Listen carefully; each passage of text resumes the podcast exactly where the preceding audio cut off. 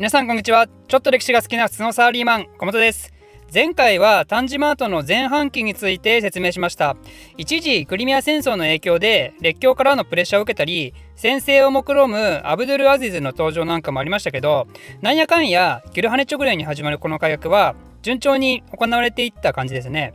で33代目の村戸5世は超短期治世で終わってしまったのでその後の34代目スルタンとして村戸5世の弟のアブドゥル・ハミト2世が即位します。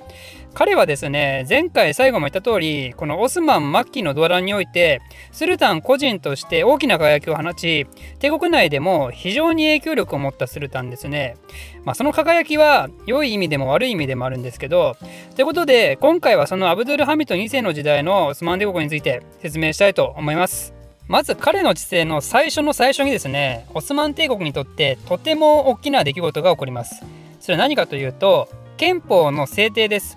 憲法とは何かというと国の統治の根本規範だったり原理原則を定めたものですけど特に西洋の近代化が進んで以降具体的にはアメリカの独立戦争あたりからですけどこの憲法っていうものが持つ大きな意義としては国家権力を制限するものっていう意味合いが強いわけですよ。アメリカ植民地がイギリス議会の言いなりにならないようにしたりフランス第三身分が特権階級の言いなりにならないようにしたり弱者だからって何でも言うこと聞かせられると思うなよっていう圧政の反動から来てるものなわけですよ。なんで今までは先制的政治が許されていた国家であってもその力は今後は憲法のルールの下で制限されますよっていうことですね。つまりオスマン帝国においてもこの憲法が制定された時点をもってオスマン帝国は正式に立憲君主制国家になったわけですよ。でこの憲法をまとめ上げたのはミドハト・パシャっていう人物なのでこの憲法のことをミドハト憲法とも言いますね。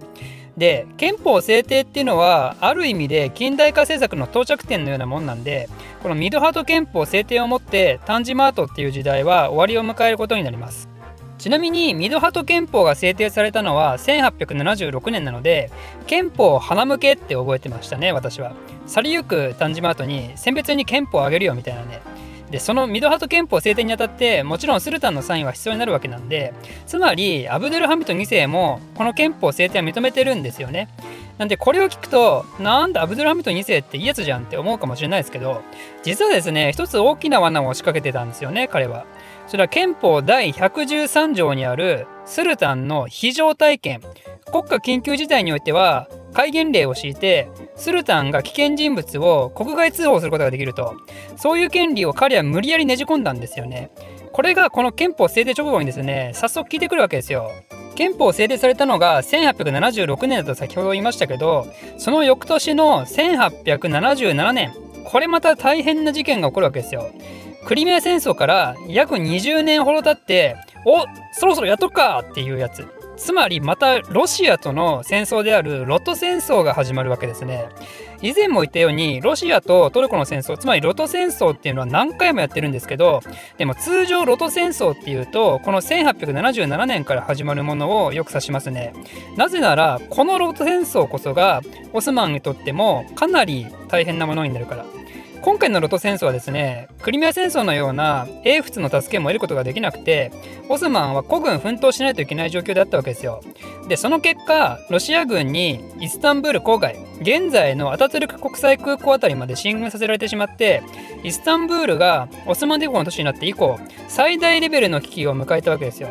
でこれにはもうたまらんってことでオスマンはロシアに敗戦条約を結ぶことになるんですけどこれこそが悪名高いサンステファノ条約。バルカン半島の大部分をロシアの支配下にするというものですね。これが実現してしまえばロシアの南下政策はもう達成だったんですよね。ただこれは客観的に見てもかなりロシアに有利な条件になっていてそれはさすがにいかんでしょうっていうイギリスとオーストリアを中心とした介入が起こります。でサンステファノ条約をさらに制限したベルリン条約が改めて締結されたわけですねただそれでもバルカン半島側はもうだいぶオスマンの支配力がなくなってセルビアルーマニアモンテネグロが独立してキプロスもイギリス領になってそしてオーストリアがボスニア・ヘルツェゴビナを実効支配することになると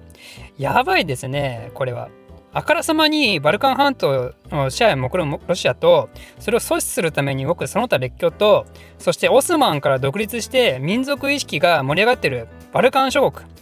着実にバルカン半島に火薬が積み込まれまくってわけですね。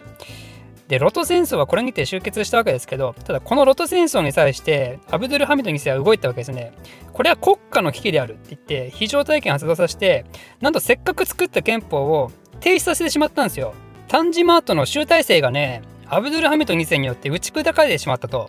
ということで、オスマンの最初の立憲君主制は一瞬で終わることになってしまいます。なので、タンジマートの評価っていうのは、結局うまくいきませんでしたねってことで否定的に捉えられることが多いです。なんでアブデルハミド2世もね評価としては近代化を阻害した悪いスルタンというのもあるんですけどただ厄介なのは実はアブデルハミド2世自身はこれまた非常に優秀な人物だったんですよ。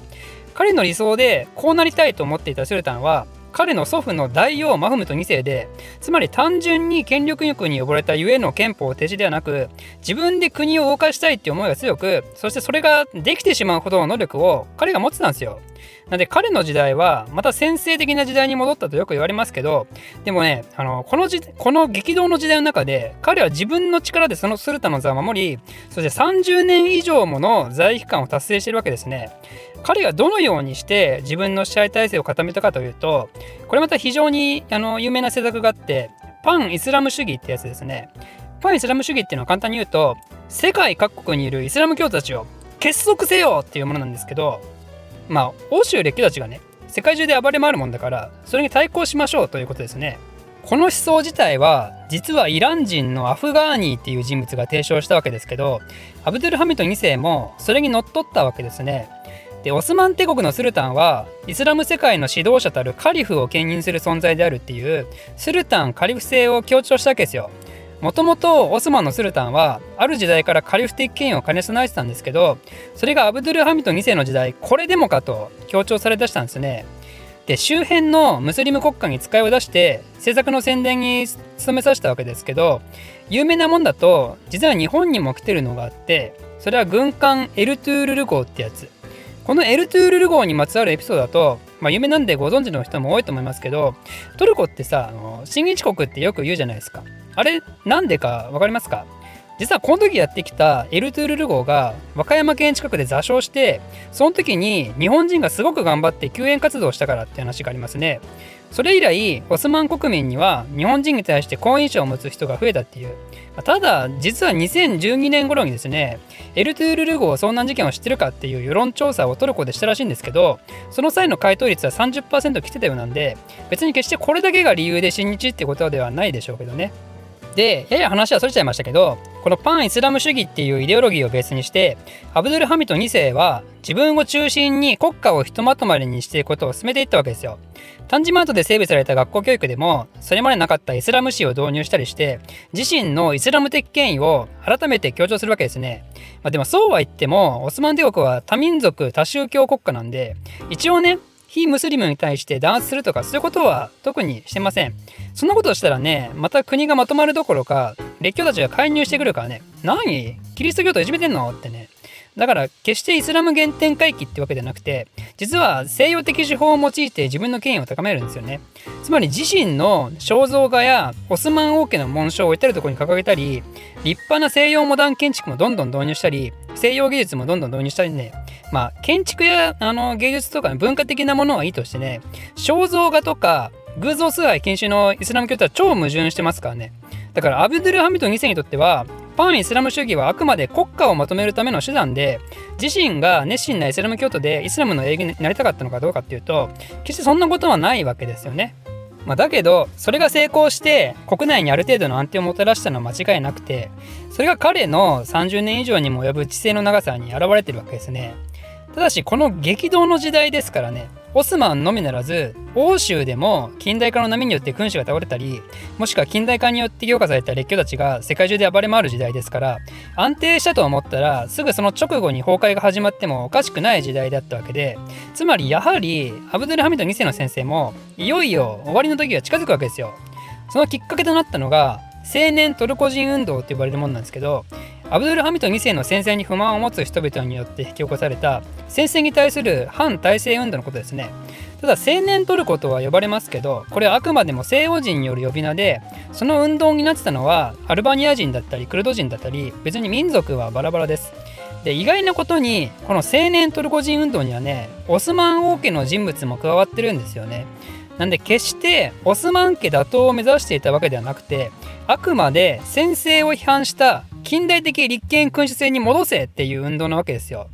で結局その運動が花開いてついにアブドゥルハミド2世は彼らの言い分を受け入れて1908年に憲法を復活させて立憲君主制に戻ったわけですね。なのでこの後のオスマンは第二次立憲制になります。この一連の事件を青年トルコ革命と言いますね。この青年トルコ革命を指導した人もまた有名な人でエンベルパシャと言いますけどこの人はこの革命の後オスマン政権の中心を担っていくことになります。でアブドゥルハミト2世はというと青年トルコ革命が起きてすぐさま退位させられたわけではなく彼の退位はその翌年になります実は青年トルコ革命の翌年にその青年トルコグループに対して反乱が起こったんですけどその反乱を先導したとか、まあ、そんな感じで責任を取らされたわけですよ。まあ実際のところは分かりませんけど。でもこれによってついにオスマン最後の先制君主は歴史の舞台から消えることになるわけですね。彼の知性は33年。長いオスマン史においても歴代4番目の長さってことでしかもそのほとんどの間先制君主として帝国に君臨していたわけですからこの時代のことを考えれば非常に影響力を持ったスルタンであったことは間違いないですね。ということでその次はアブドゥルハミド2世の弟のメフメと5世が35代目スルタンに即位しますが彼の時代にオスマン帝国いや欧州列強たちも含めてですねこの後世界はとんでもない戦争を迎えることになるわけですよ。じゃあ何かというと第一次世界大戦ですね。ということでこの続きはまた次回説明したいと思います。岡本個人ツイッターアカウント開設興味ある人は岡本歴史で検索してください私の非生産的なつぶやきに興味ある方は是非フォローお願いしますではまた